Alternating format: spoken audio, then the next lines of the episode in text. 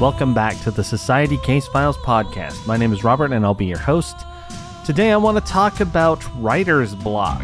Last time it was plot, this time I really want to delve into the whole concept of what it means to find yourself in a position where you just can't create, whether it's music, writing, whatever it is you do, what's stopping you from getting to the next landmark or big boulder, however you want to put it. What is it that stops us from actually creating, and how do you overcome it?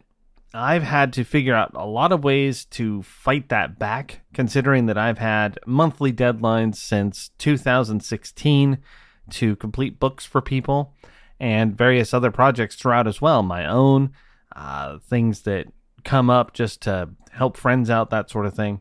And I've never really had an opportunity to effectively fail. It's not that I'm saying I'm superhuman, it's that necessity has helped breed some of these disciplines that I'm going to discuss.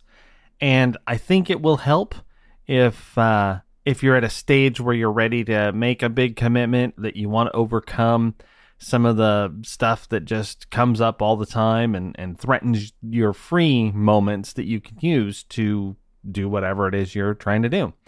And this applies not only to the creative side of the house, and though I'm going to focus on that, it can also be utilized very easily by entrepreneurs and that sort of thing. Now, I should say that some of what I'm talking about here, some of the work that uh, I'm going to be drawing from that I've read about is from Steven Pressfield. He writes a series of books that are self help for artists and creators and anyone basically trying to strike out on their own into positions that require you to be self governing and have the discipline to do what you need to do in order to achieve your goals. Um, the big one is called The War of Art, and you'll find that at uh, Amazon in Kindle and paperback. I have a copy of it right by my desk all the time, and it really does help just inspire me to get things done. So let's talk first about the concept of writer's block specifically. So I'm a writer, I'm creating something, and I come to a point where I don't know what to do next. That shouldn't really happen with good preparation.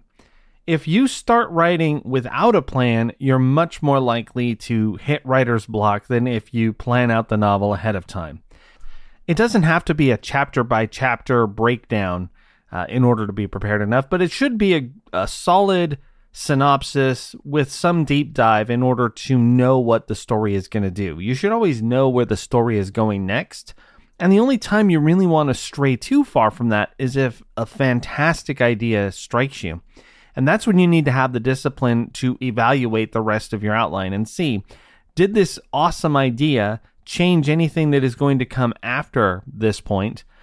And did it alter anything in the back back end, uh, the stuff you've already written, basically? And so, if it does, then you want to pause, as excited as you might be, and take a minute to create your outline again and make sure that it is solid and ready to go, and then you can continue on. Because, I mean, ultimately, you do have to be flexible. Great ideas come as you're writing, and sometimes you're writing a character in one way you thought, and it's coming out in a much cooler way. And so you do want to make that big change. But again, it's about the discipline of knowing that you need to take that next step and follow through with your preparations. Because as soon as your preparations break down, your chances of writer block increase dramatically. Uh, when you don't have a plan, when you don't have something to look forward to writing, then it's easier to put off to do whatever else it is that's going on, whether that's watch another show, read another chapter of your favorite book, whatever the case may be it's just more reason to not be writing. And the less time you spend on it, the farther apart you get from your last session, the better chance you're going to have of that writer's block getting bigger and bigger. Because now, let's say you take three weeks off from your novel and you were maybe a quarter of the way through. Well, now your next writing session is not going to be just to sit down and continue. You're going to have to go and at least read the last chapter you wrote if not read the whole thing to get it back in your head. And that's even with an outline. And you might want to have to read through your outline as well. So, writer's block is about a few things. One is consistency. If you can consistently sit down and write at least a couple of sentences every day, then you're making progress and you won't fall out of sorts with what you're working on in the sense that you won't forget where you were and you'll be able to progress with a solid understanding of what you wanted to create in the first place. The second thing is preparation, which I've already discussed, outlines, knowing where you're going, that sort of thing. And then it is really down to discipline. If you've done those first two things, if you have been writing every day and you have a great plan, then you just need to have the discipline to tell yourself, hey, whatever it is that is trying to distract me, whether it's doom scrolling on the internet or watching videos on YouTube, stop that stuff and just work on the project. Steven Pressfield talks about that sort of stuff in the book. I'm not going to go too deep into it because I'd love for you to read it. It's a fantastic just guidebook for everything. But it's called Resistance, and it's anything at all that draws your attention from what you're trying to do.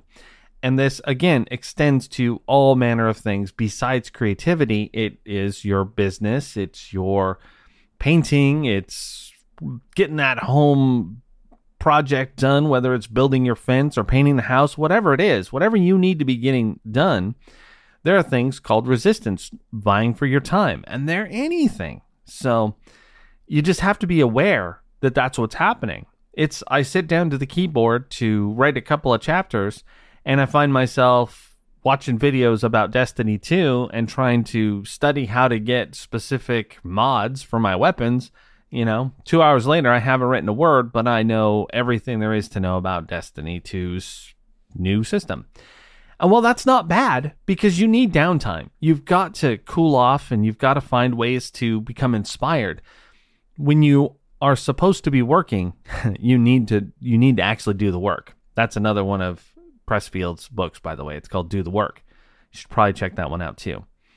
And that leads me to another way of getting around writer's block. It's staying inspired. It's reading the books that are like what you enjoy writing. It's watching movies that help inspire you or give you an emotional outlet or impact you in some awesome way.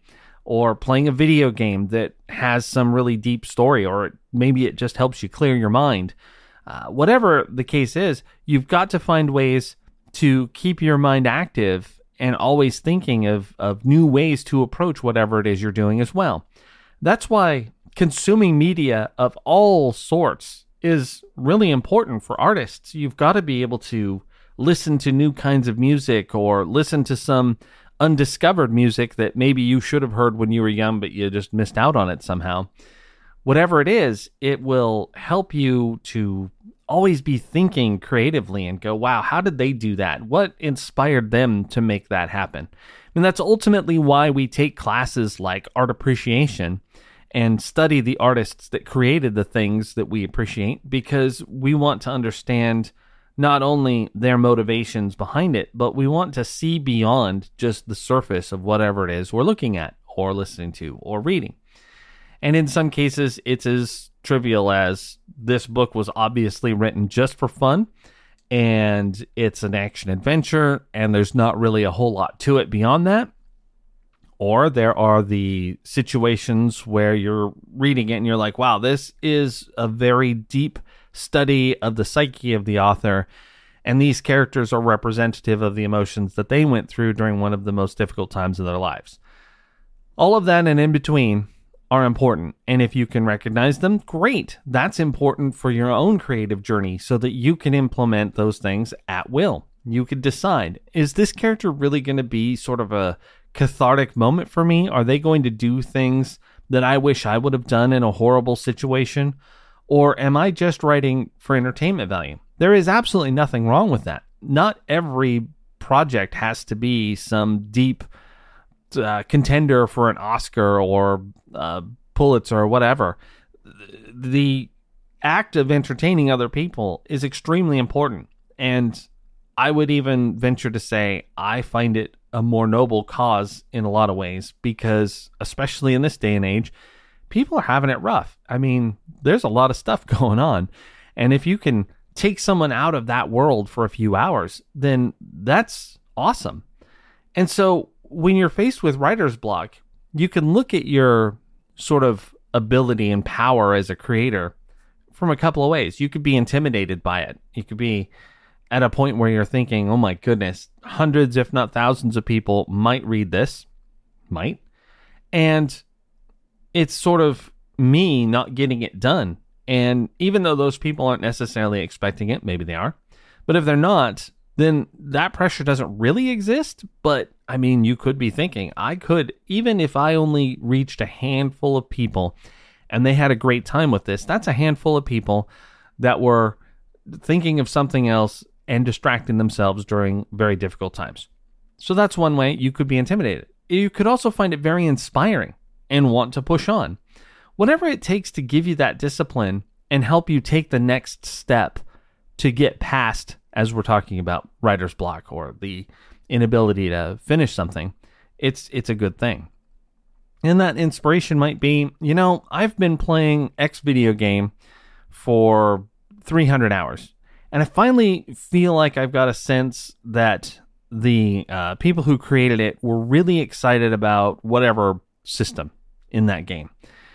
And as you explore that particular part of it, you can really feel their excitement just because of how well it, it is presented, how polished it is, um, how engaging it is, and all of that kind of thing. And it's moments like that when you just have that epiphany of, oh my goodness, look at what creative people can do when they're really happy and and and inspired. And then that's what you want to take away from that. You want to look at your own work and go, what is it about what I'm doing that is super neat to me? It may not be incredibly uh, original, but it's something that inspires you and makes you happy.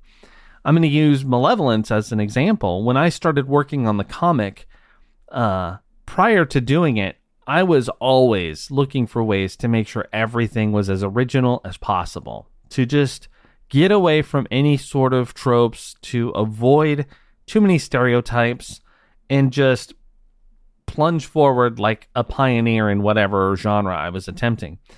And honestly, it's so hard to do that. It's almost impossible to be completely original without going way crazy. And I'm not the kind of writer or creator that can take myself to some insane level of total madness. Uh, I'm not. Uh, I'm not in the mindset of Neil Gaiman where I could create these insanely fantastic worlds that are very divorced from any sense of reality and then make them real to people because I think that's what one of his gifts is.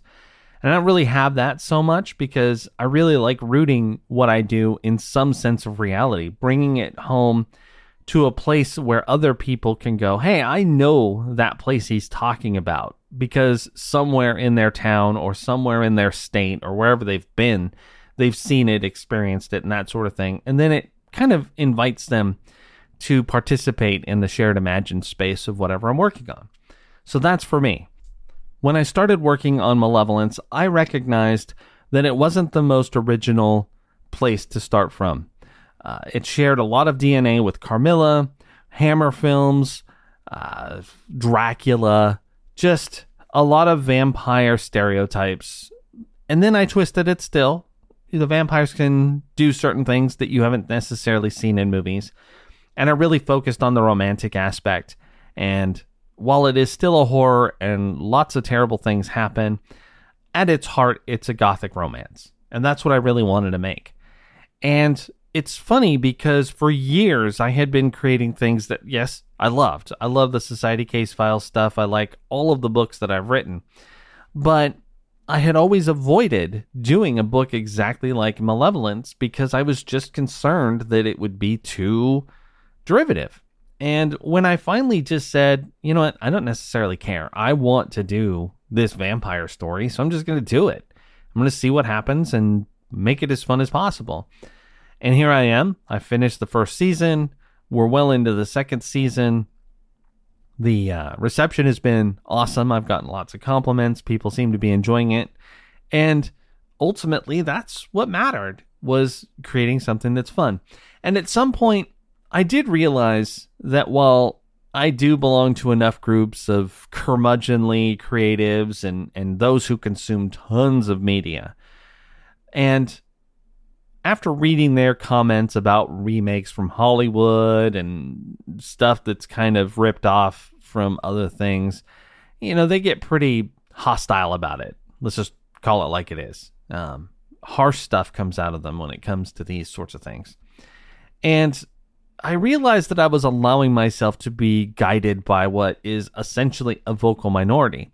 And this came from a few places. One was um, when Last of Us 2 had a huge story leak, and a lot of people were upset about what that leak presented.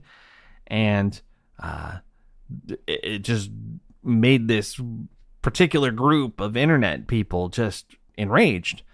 And I believed a few of the news outlets when they said, oh, this is it. This game is going to fail now. The boycott is real, so on and so forth. And then when it came out, it was like one of the highest selling games in Sony history. Same goes with remakes and late term sequels. I mean, people are going to see them.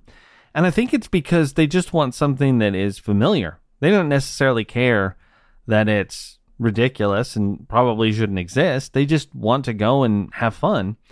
And in some cases, that means jumping on board to something that has been done before. Um, it's not necessarily a bad thing. And this can lead to a form of writer's block because you are sitting there going, my goodness, this is a lot like X, Y, or Z. And no one's going to want that. Or I belong to groups where people would tease this. And that's not necessarily something that should stop you. It could be something that compels you to make some changes so that maybe it is a little bit more unique. I think people don't mind if you start from a familiar foundation as long as you go in unexpected directions once in a while. It can't be a rewrite of Dracula word for word with different characters. It can't be Frank the vampire living in a manor and inviting a lawyer to come visit him, and then basically people are reading Dracula, but it's set in 1964 or something. And while that might do well, it is one of the things that your groups that you might belong to would probably be like, really? This is ridiculous. And if that matters to you, then you might want to think about it and reassess and go in a different direction. You could be stopped from creating from anything. It could be anxiety about what your friends will say about what you're working on. It could be that you just read a post and you feel like it's really addressing you because of how specific the verbiage is. And that person is attacking something that you are also creating and that they didn't know about. And so now you're like, oh my goodness, do I need to scrap this altogether? Should I just stop? And that delay, that moment of uncertainty can actually lead you to just stagnation. And this is true of everything. Again, if I go back to a sort of entrepreneurial thing, if you're trying to start a business and you notice that people are doing something similar and failing, then you might be afraid to venture out on your own, even though maybe your idea is way better. Maybe you've got better experience than that person. Perhaps you've been doing something that is so close to what you're doing and they've never done it before. You don't really know where other people are coming from. And you also don't know what's blocking them. What are what resistances are they struggling with that cause them to fail? Because ultimately all of this act of creation is just will and discipline. Can you get to the finish line with whatever you're doing? Is it the composition of your lifetime? will you get to the end? Will you finish that last note? Will you be able to start over and really decide if that chorus is too long or long enough or whatever? And are you going to harness everything you've learned into making it the best product you can? Or are you going to give up somewhere in the middle and give in to resistance and allow yourself to effectively just shrug it off? and I've got to be honest with you, there is absolutely no shame in stopping work on a project. You could get to a point where you're like, wow, okay, I can't finish this one for a number of reasons, whatever they may be. I'll give you a great example of mine. I had a fantastic idea to do a sci fi story. And as I started it out, I had these characters pretty well fleshed out. And I was following the perspective of a criminal, and he encounters this very naive knight. And after about eight more pages, I was writing Star Wars. Not just sort of derivative, it looks like Star Wars. No, it was basically Star Wars. And the funniest part about that was I didn't initially realize that when I set it up. It was only when I started to paint the scenes and start to really have the characters interact that I realized, oh my goodness, I guess I was just in the mood to watch Star Wars. And sometimes that's how we create too. You'll like play a video game and go, this is awesome. And then you'll sit down and you'll start writing something that is like that because you want to have that experience again, but new. And sometimes that's great because having that sense of, I really need to take the next step on whatever it is I love can lead to something unique and interesting. And let me rephrase that because that sounded a little confusing in my head. If I'm watching Star Wars and I have this fantastic feeling because it's just nostalgic and fun and I've seen it 7 million times, but I really want to recapture that sense of wonder that I had when I first watched it. If I sit down to write a novel or a short story or make a video or a comic, I'm trying to capture that same nostalgia. And I want to inject that so that the people who are experiencing my work will feel something similar. And it may not be the same life altering moment that many of us had watching Star Wars for the first time, but it should be something that really captures the imagination or at least makes them go, oh man, I really love sci fi in general, or I really enjoy horror. It's just so creepy it really makes me think and I and I get to ask a lot of great questions. So that's what helps to overcome writer's block. Finding emotions and then injecting them into the things that you are trying to create. When you think about it like that, then there's not really too many reasons why you can't progress. Now, sometimes writer's block manifests itself in such a way that you do have a plan and you've got everything, but you just can't find the words. And that's ultimately where discipline comes into play. Uh, Roger Zelazny said that he would write multiple times a day. He would write at least a couple of sentences, sometimes a lot more. And ultimately, he was eventually going to finish that project. That can help for some people, but if you literally cannot find the words to make progress, then I have another idea too. Occasionally, I'll be looking at my piece and be like, I don't really want to start the next section. The next chapter is going to be really in depth. It's got a lot of emotional stuff that I just don't want to explore right now. I'm not in the mindset to go there. So what I'll do is I'll go back and look at what I've written already and see is any of this requiring some attention. Maybe I want to flesh out a scene that is a little thin. Maybe I want to change something that I think I could write better. And you might make progress because you could find a section that, that really needed a good conversation between a couple of characters. And that might inspire you to write that part.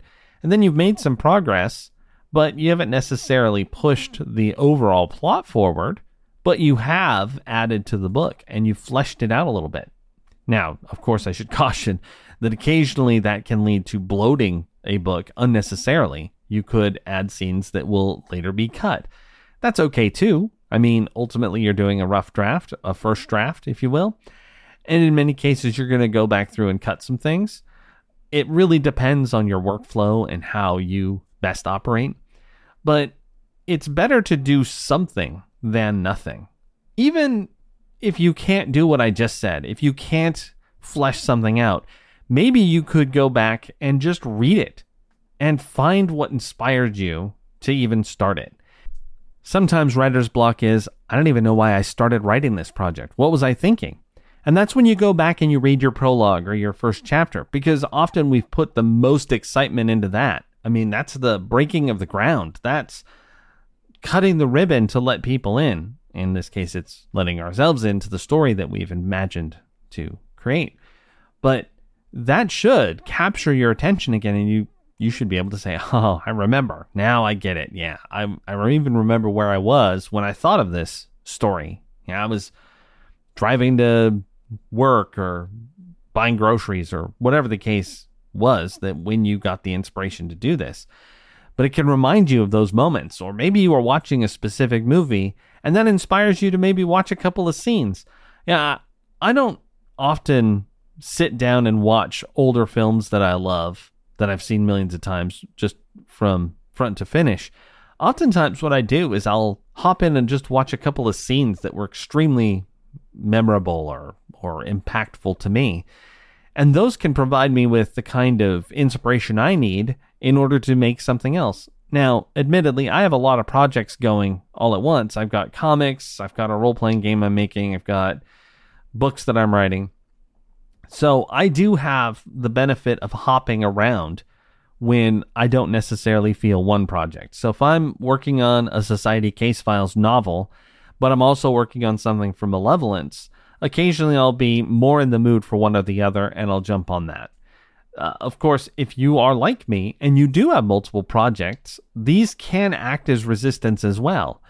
Uh, you might not actually finish either of them because you keep bouncing between them and then you forget what you were doing on one. You've got to go back and reread it, all that crazy stuff. And so effectively you're wasting time, which then starts to weigh on you because, I mean, as creators, often we have some kind of anxiety, something's going on, some ADHD, whatever it is that, that we have that we have to battle. And, and it could be what I just said, or it could be something innocuous, like I'm just lazy. I mean, occasionally that's the truth for me is that I'm just like, I just don't feel like doing anything. I'd rather just sit and binge a show for a few hours.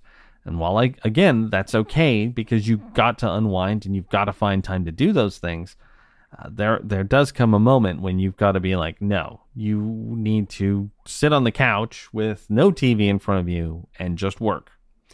Pick the project, get it done. I know that some of what I'm talking about sounds easier said than done. And maybe that's true. But not to be too harsh, ultimately, regardless of all of the tools I've talked about and all the methods by which you can inspire yourself or or fight through the block, it really boils down to one thing, and that is discipline. That is the discipline to get it done. It is the ability to be self employed, self motivated, to create deadlines that matter to you, and to achieve them. We see a lot of stories with writers, and they've got their agent on the phone or their publisher, or whoever, and they're like, Your deadline's coming up. You need to make it happen. You've already missed three of them. That's pretty unacceptable. I mean, if you're a huge name, you probably don't have too tight of deadlines or you can negotiate them fairly well. But if you are in a position where you're experiencing real serious writer's block, then you probably can design your own deadlines. And if you make them too harsh, they can actually create anxiety and discomfort about the project and make it no fun at all, and then it's easier to abandon. And if they're too loose, like, I'm going to finish this book in three years, well, that's not tight enough to give yourself any exterior reason to to work on it too. These are all tools. They're all methods to help you to create, not necessarily to hamper you. We can turn anything into a challenge. I mean, that's what creators do is we're making challenges for our characters all the time, but we can do it to ourselves. We can corrupt our best assets, turn them against ourselves, allow our anxieties to just win I've thrown in the towel plenty of times in just abject rage. Just, I'm done. I can't handle it anymore. I'm frustrated. This bores me. Whatever horrible emotion you want to think of. I've experienced it on this journey to the point where I am now. I'm not trying to brag, and I'm I'm absolutely not some top best-selling novelist, obviously, but I have created well over 70 books for one of my clients. And I've been doing it since 2018 with him. And before that, we worked on a few smaller projects. I wasn't doing it quite every single month then. I've written a lot of my own books. I've done a lot of stuff. And the reason I bring all of that up again, it's not to brag, it's to express that I have grappled with writer's block and resistance every single day. And overcoming it has really come down to, again, using all the tools we talked about in this podcast, but also in just having discipline to just decide that I'm going to do that project and I'm going to make a sprint today. And no matter what, I'm going to find a way to get that done. Now, I have the experience to allow writing to flow easier than some people only because I have done it a lot. And I think that the more you do it, the less chance you're going to experience writer's block because you will have planned out well enough. A great example is is that my uh, ghostwriting work generally comes in eight book blocks, so I've got a plan for eight novels to create, and and having a block through those is is fairly rare, honestly. I do the same thing for myself. I'm working on the Worlds Apart series for Society Case Files, and I'm currently on the seventh of eight books. And the seventh book is completely outlined. I've got basically sections, they're paragraphs that describe what a scene is going to be, and each scene is between two and 4,000 words. And I can just write whatever section I feel like in the novel. That's how I battled writer's block because I found that when I was writing them in sequence, prologue to end, I would occasionally be like, eh, I don't want to write that next scene. It just sounds so lame. I'm just not in the mood for it. And then I wouldn't. So then I thought, well, wait, what if I just jump ahead? What if I write a scene that I'm actually excited about? Maybe there's two other characters that I want to interact really bad, and I'd rather write that. And so that's when I started to do this method and it really worked well for me because, again, the whole thing was planned out anyway. So jumping around works. Um, I'm not so much doing that with the Malevolence uh, novellas. Those I am doing sequentially, mostly because they're in first person and they segue very nicely into each chapter. So I really do have to pay attention to order. But again, there's so many ways to do it. There's no right or wrong way to approach your project. If you've got it all in your head, if you've got fantastic notes, then change it up. Find ways to keep it exciting and interesting and make it work. Ultimately, you'll finish with something and then you can fix it. Now, the internet is full of platitudes and memes that glorify the struggles of writers. And some of them are fun, I admit. They're they're occasionally funny. But the one that I'm talking about is you can't edit an empty page. So if you're staring at that blank page, you got to put something down. You need to use it for planning. You need to outline. You need to find the time, the discipline. You need to decide if this is really what you want to do. And then you just need to finish it. And I know that's easier said than done. I hope that everything else we've talked about here today can help you find some of the discipline and some of the tools necessary to progress in whatever project you're working on. Um, I do highly recommend those books. I'll mention them again. Steven Pressfield is the author. Do the Work is one of them, and The War of Art is the other. They're fantastic. I think that they can really inspire you to make it work. But anyway, I want to thank you very much for listening to the podcast today. I had a great time. If you liked what you heard and you want to hear more, please check out the website at www.societycasefiles.com. And if you want to support the project, go ahead and visit www.ko-fi.com.